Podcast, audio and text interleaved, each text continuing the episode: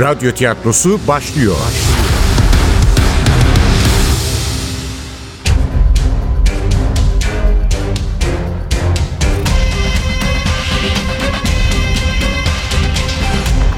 Sultanı Öldürmek 25. Bölüm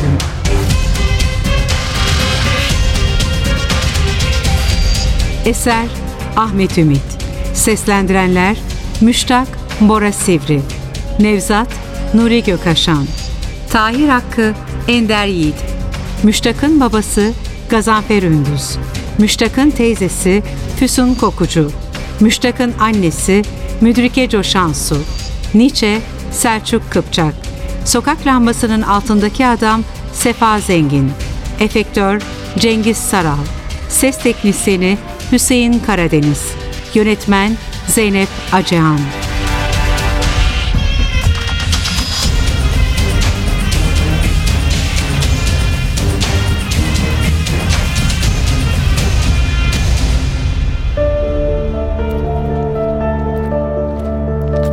İri bedenini Sherlock Holmes'un giysileri içine sokuşturmuş babam, köşe başındaki giyim mağazasının ışıklı vitrininden sesleniyor. Aman dikkat et.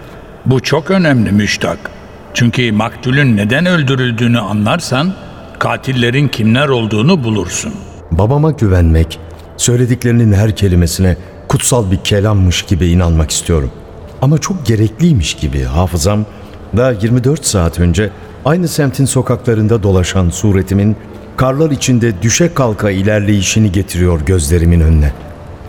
İlerleyiş mi dedim? Kaçmaya çalışmak desene şuna. Panik içinde bir an önce o kanlı apartmandan, o karlı sokaktan uzaklaşmak. Şimdi ise acelem yok. Çünkü akına saldıran ben değilim. Ama dün Şişli'nin hanımefendi sokağındaki Sahtiyan apartmanında Nüset boynuna saplı mektup açacağıyla ki sapında Fatih Sultan Mehmet'in tuğrası Fatih. Yine geldik bizim Ulu Hakan'a. Yoksa bunlar sadece benim kafamda mı? Mantığımın o rutubetli, karanlık dinlenme saatlerinde Fatih'e duyduğum gizli hayranlık nedeniyle Nusret'i de kurban haline getiren bir senaryo mu yazdım? Belki de onu beni terk ettiği için öldürmeyi bayağı bulduğumdan daha anlamlı bir nedene ihtiyaç duymuşumdur. Tamam da Başkomiser Nevzat niye aynı konunun üzerinde durdu o zaman? Nüzet Hanım baba katilliği ile Fatih arasında bir bağ kurmuş olabilir mi Müştak Bey? Bütün meslektaşlarını kıskançlıktan deriye döndürecek bir bağ. Onu bilmiyordum. Ama eğer Nusret'i ben öldürdüysem Akın'a kim saldırdı? Tabii ki sen. Her zaman, her yerde sen. Bir suç varsa elbette kabahatli sen. Kim bu konuşan? Teyzem mi? Tabii ki suçlusun. Eğer Şaziye'yi itmeseydin, vişne suyu da canım ibrişim dantellerin üzerine dökülmezdi. Korkuyla büyüyen gözler, korkuyla titreyen eller, panik içinde annesinin bacaklarının arasına sığınmaya çalışan bir çocuk. Annesinin yüzünde hayal kırıklığı. Neden ittin Şaziye'yi müştak? Bilmiyorum ki neden ittim. Çocuk olduğum için olabilir mi? Koştururken teyze kızım birden durunca istemeden çarpmış olabilir miyim? Belki de sadece dokunmak istedim. Bak bir de konuşuyor. Ah canım ibrişim danteller. Evet, ibrişimle örülmüş tavus kuşunun kanatları vişne suyuyla lekelendiyse durum fena. Bilmem hangi büyük büyük anneden miras kalan bu kırlent yüzleri o kadar önemlidir ki. Küçük bir oğlanın koştururken küçük bir kıza çarpması sonucu oluşan masum bir kaza bile acımasızca cezalandırılmalıdır. Yapmayın Allah aşkına. Çocuğu mahvediyorsunuz. Ceza eğitmez, evcilleştirir. Kimdi bu? Evet evet. Nietzsche. Bildiğiniz şu pos bıyıklı Friedrich Nietzsche. Onun da benim gibi ruhsal sorunları varmış galiba. Ruhsal sorunları değil, akıl sorunları. Sanki çok farklı da. Neyse. İnsan ruhuyla ilgilenenlerin akıl sorunlarıyla karşılaşması kaçınılmazdır. Freud, Zweig, Nietzsche. Al sana büyük Alman kültüründen büyük bir adam da korkusuyla başa çıkmaya çalışırken aklını ziyan edenlerden. Korku mu dedim? Evet. Korku insanı acayip bir mahluka dönüştürebilir. Ama daha beteri ruhumuzu görünmez duvarları olan bir odaya hapsetmesi. Tutsak bir ruhtan daha fena ne olabilir? Korkuyla büyüyen gözler, korkuyla titreyen eller, korkuyla yaralanan benlik, korkuyla yarılan bilinç, korkuyla büyüyen bir çocuk. Sokaktan, hayattan ve insanlardan çekinen bir çocuk. Serhazinlerin son temsilcisi Müştak Serhazin. İşte bu yüzden suçlu ilan edildiniz. Hayır, babam değil. Sokak lambasının altında siyah cübbeli hiç tanımadığım bir adam konuşuyor. Korkak olmanız sebebiyle. Toplumda yaşamaya hak kazanmak için belirli vasıflarınızın olması gerekir. Bunların başında cesaret gelir. Ama ne yazık ki bu meziyet sizde bulunmuyor. Korkaklar doğal suçlulardır. Hakikatle yüzleşmek yerine onu görmezden gelirler. Sanki üzerlerine vazifeymiş gibi olanı biteni örtbas etmeye çalışırlar. Mesela siz korkak olmasaydınız cinayet mahallindeki izleri silmez, delilleri karartmaz, en beteri de mektup açacağını denize atmazdınız. Bakın sabunu söylemiyorum bile. Hani şu menekşe kokan. Nüset Özgen'i öldürmemiş olsanız bile bu sebepten korkak olduğunuz için hapse gireceksiniz. Haklıydı adını, kimliğini bilmediğim kara cübbeli adam. Benim de inkar etmeye hiç niyetim yoktu. Korkaklığım herkesin bildiği bir hakikatti. Ama şu hapse girme meselesini tartışabilirdim. Evet, bütün tabansızlığıma rağmen başka birinin yerine hapse girmeye hiç niyetim yoktu. Bütün mesele de buydu zaten. Kimdi o başka biri? Sezgin. Ne kadar zorlarsam zorlayayım, tanıdığımda kıvırcık saçlı, boncuk gözlü bir çocuk olan Sezgin'in büyümüş, cinayet işleyecek hale gelmiş görüntüsünü bir türlü canlandıramıyordum kafamda. Şimdi Sezgin, emniyetin soğuk nezarethanesinde ya da sorgu odasında yüz mumluk ampulün altında neler anlatıyor acaba Nevzat'a? Bugün üniversiteye geldiğinde niye sormamıştım ki başkomisere? Tabii Nevzat da tafsilatlı bir rapor sunardı. Adam Tahir Hoca ile konuşurken bile yanında istemedi beni. Sanırım hala zanlılar listesinin üst sıralarında yer alıyordum. Sezgin katil olmadığını ispatlarsa ki eğer Nusret'in ölümü Akın'ın darp edilmesiyle bağlantılıysa açgözlü yeğen rahatlıkla sıyırırdı kendini bu davadan. O temize çıkınca da hayır benden önce Tahir Hakkı ve çetesi var sırada. Eğer ben tarihçi değil de polis olsaydım doğrudan onlara yönelirdim. Çünkü elimdeki bilgiler evet işte mesele de buydu. Benim elimdeki bilgiler onlarda yoktu. Bakın başkomiserim eğer katil Sezgin değilse muhtemelen bizim profesör ve o üç çömezdir. Şanlı tarihimize laf gelmesini istemediklerinden aslında hiç kötü niyetli değiller. Tıpkı Namık Kemal gibi romantik tarih yazıcılığını sürdürmek için geçmişimize büyük bir sempatiyle bakıp yanlışları, kusurları saklayarak milli kimliğimizin oluşumuna katkıda bulunmak amacıyla gerekirse gerçekleri görmezden gelerek hatta gerekirse Nusret'i de ortadan kaldırarak emin miyim bundan? Bizim Tahir Hakkı Nusret'le ikimizin sevgili hocası her zaman yardımcı olmuş, desteğini hiçbir zaman bizden esirgememiş adam. O yapmamıştır ki. Çakalları ne güne duruyor. Atırsızı suratlı Çetin, yanma uymaca akıllı Erol'u alıp işin lojistik kısmını da Sibel adındaki o yılan bakışlı kıza havale ederek bir çelişki yok mu? Beni akına yönlendiren o yılan bakışlı dediğim kız değil mi? Eğer Sibel benimle konuşmasaydı asla akını öğrenemezdim. Dolayısıyla evine gitmek de aklımın ucundan bile geçmezdi. Acaba kız son anda Akın'a yardım mı etmek istemişti? Eski arkadaş olduklarını söylemişti ya. Belki vicdanı rahatsız olmuştur. O buz gibi bakışlarında merhametin zerresi olmayan kız mı? Bilemezsin ki. İnsan karmaşık bir mahluktur. İyinin içinde kötü, kötünün içinde iyi. Ah, ne ruhumuz var ama. Mübarek, muharebe alanı gibi. Her an, her dakika iyi ile kötü, doğruyla yanlış, şefkatle nefret cenk etmekte. Belki de bana gözdağı vermek istiyorlardı. Buna gerek yok ki. Tahir Hakkı beni çok iyi tanır. Benim gibi gölgesinden çekinen bir adamın böyle netameli meselelerden uzak duracağını çok iyi bilir. Ya genç fanatikleri bilmiyorsa, olay hocanın kontrolünden çıktıysa, konferanstaki gerginliği hatırlasana. Nasıl da karşı çıkıyorlardı hocaya. Belki de Tahir Hakkı'yla açıkça konuşmalıydım. Hiçbir detayı gizlemeden ne olup bittiyse anlatmalı. Lütfen siz de bana bildiklerinizi açıklayın demeliydim. Büyük risk. Ya düşündüğüm gibi değilse, ya hoca da bu işin içindeyse, bu kendi ipimi çekmek anlamına gelmez mi? Ama onunla konuşmam şart.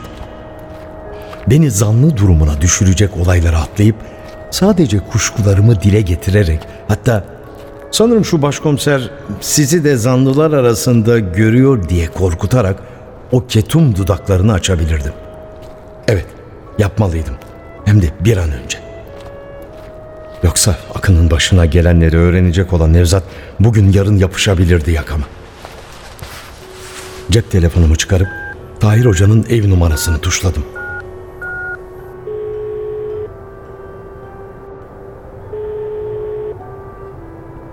Uzun uzun çaldı zil. Neredeydi bu adam? Artık vazgeçmek üzereydim ki... Alo, buyurun. Merhaba hocam, benim Müştak. Ah, hay Allah, sen miydin? Oh, uyuyup kalmışım koltukta. Berbat bir gündü. Verdiği konferansı kastetmiyordu. İşten şikayet ettiğini hiç duymamıştım. Nusret'in ölümü, soruşturmalar ve elbette gizlediği sır onu perişan etmişti. Çok özür dilerim hocam. Bilseydim... Yo yo, iyi oldu aradın. Az kalsın boynum tutulacakmış. Bir tutuldu mu günlerce kalıyor öyle. Rahmetli babam da böyleydi. Damar sertliği midir nedir? Şey hocam, sizi böyle uygunsuz bir saatte aramamın sebebi... Ne uygunsuzu müştak. Saat daha dokuz bile değil. Hem sen aramazsan kim arayacak evladım? Senden daha yakın kim var şu dünyada bana? Sahi öyle miydi? O kadar yakın mı hissediyordu beni? O halde bana zarar vermezdi. Ne zarar yahu? Adamcağız şu ana kadar iyilikten başka ne yapmıştı ki? Şu ana kadar. Demek hala temkinliyim. Hayır, haksızlık bu. Hoca hep sevmiştir beni. Nusret'le ilişkimizde bile hep benim tarafımı tutmuştu. Yoksa o sebepten mi bana bunca kötülüğü dokunduğu için mi Nusret'in öldürülmesine... Sahi, Nusret'in cenazesi ne zaman defnedilecek? İnşallah yarın değildir. Biliyorsun, yarın gezi var. Fetih gezisi. Demek hiçbir etkinliğini iptal etmiyordu. Nusret'i hiç mi önemsemiyordu? Sonuçta bir öğrencisi yaşamını kaybetmişti. Hem de bir zamanlar oldukça yakın olduğu bir öğrencisi. Su testisi su yolunda kırılır. Yok canım, böyle düşündüğünü sanmıyordum.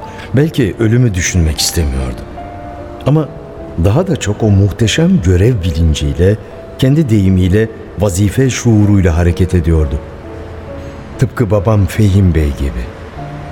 Vazifesini layıkıyla yerine getirecek nesillerin çelikleşmiş şuuru ulusal varlığımızın yegane teminatıdır. Cenazeye katılamazsam çok üzülürüm. Nusret'le görüşlerimiz aynı olmasa da bilirsin severdim kızı. Bilmez miyim hocam? Ama merak etmeyin törenin yarın olacağını sanmam. Otopsi filan yapılması lazım.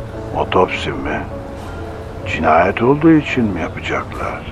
Hmm. E tabi gerçek ölüm nedenini öğrenecekler. Belli değil mi? Şu başkomiserin anlattığına göre bıçaklanmış. Az kalsın evet bir mektup açacağıyla diyecektim. Sapında da Fatih'in tuğrası.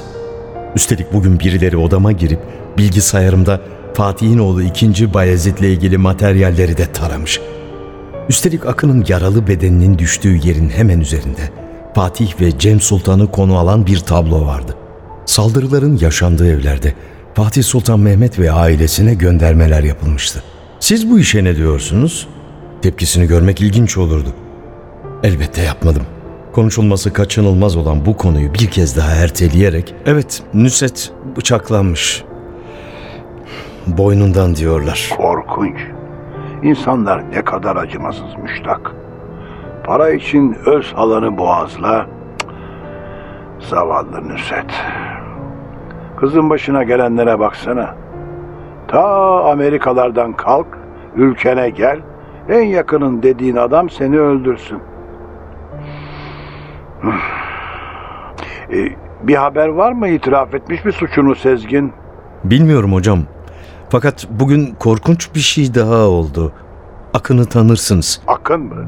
Kimdi o ya? Nusret hakkında konuşuyorduk ama asistanını tanımadığını ima ediyordu. Hayır. Bu ihtiyar adam hiç de masum değildi. Akın Çotakan. Ha şu şey çocuk. E, Nusret'e asistanlık yapıyordu değil mi? Nusret'in projesine yardım ediyormuş. Birlikte Chicago'ya gideceklermiş. Evet duymuştum öyle bir şeyler. E ne olmuş Akın'a? Ah, dün akşam saatlerinde o da saldırıya uğramış. Ne?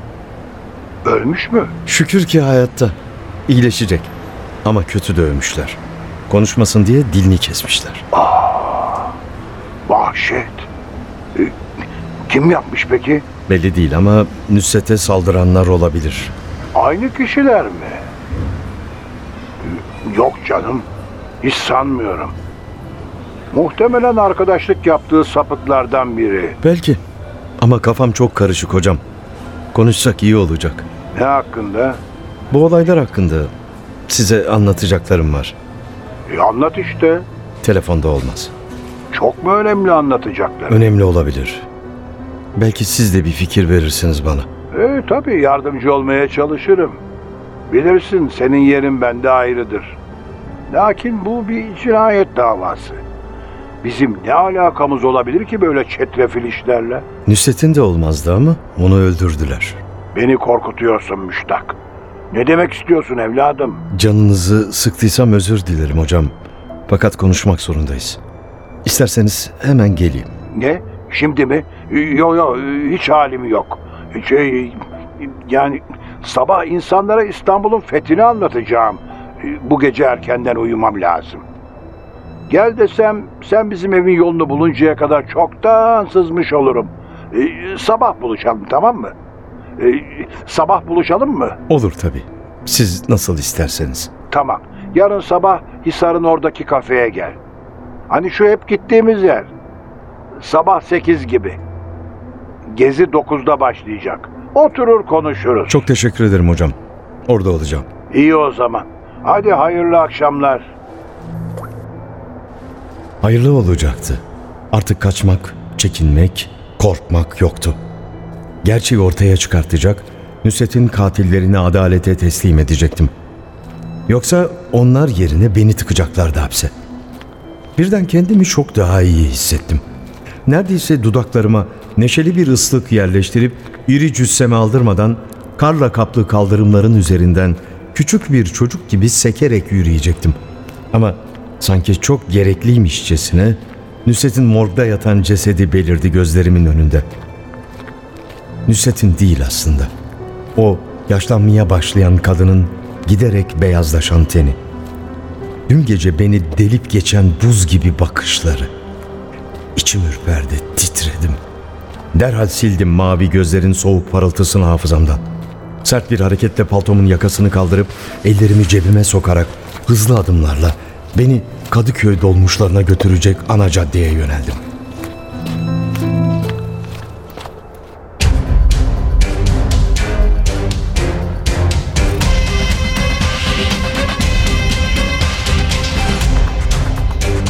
Sultanı öldürmek.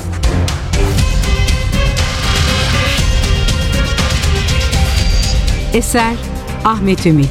Seslendirenler Müştak Bora Sivri. Nevzat Nuri Gökaşan. Tahir Hakkı Ender Yiğit. Müştak'ın babası Gazanfer Ündüz. Müştak'ın teyzesi Füsun Kokucu. Müştak'ın annesi Müdrike Coşansu. Nietzsche Selçuk Kıpçak. Sokak lambasının altındaki adam Sefa Zengin. Efektör Cengiz Saral. Ses teknisyeni Hüseyin Karadeniz. Yönetmen Zeynep Acehan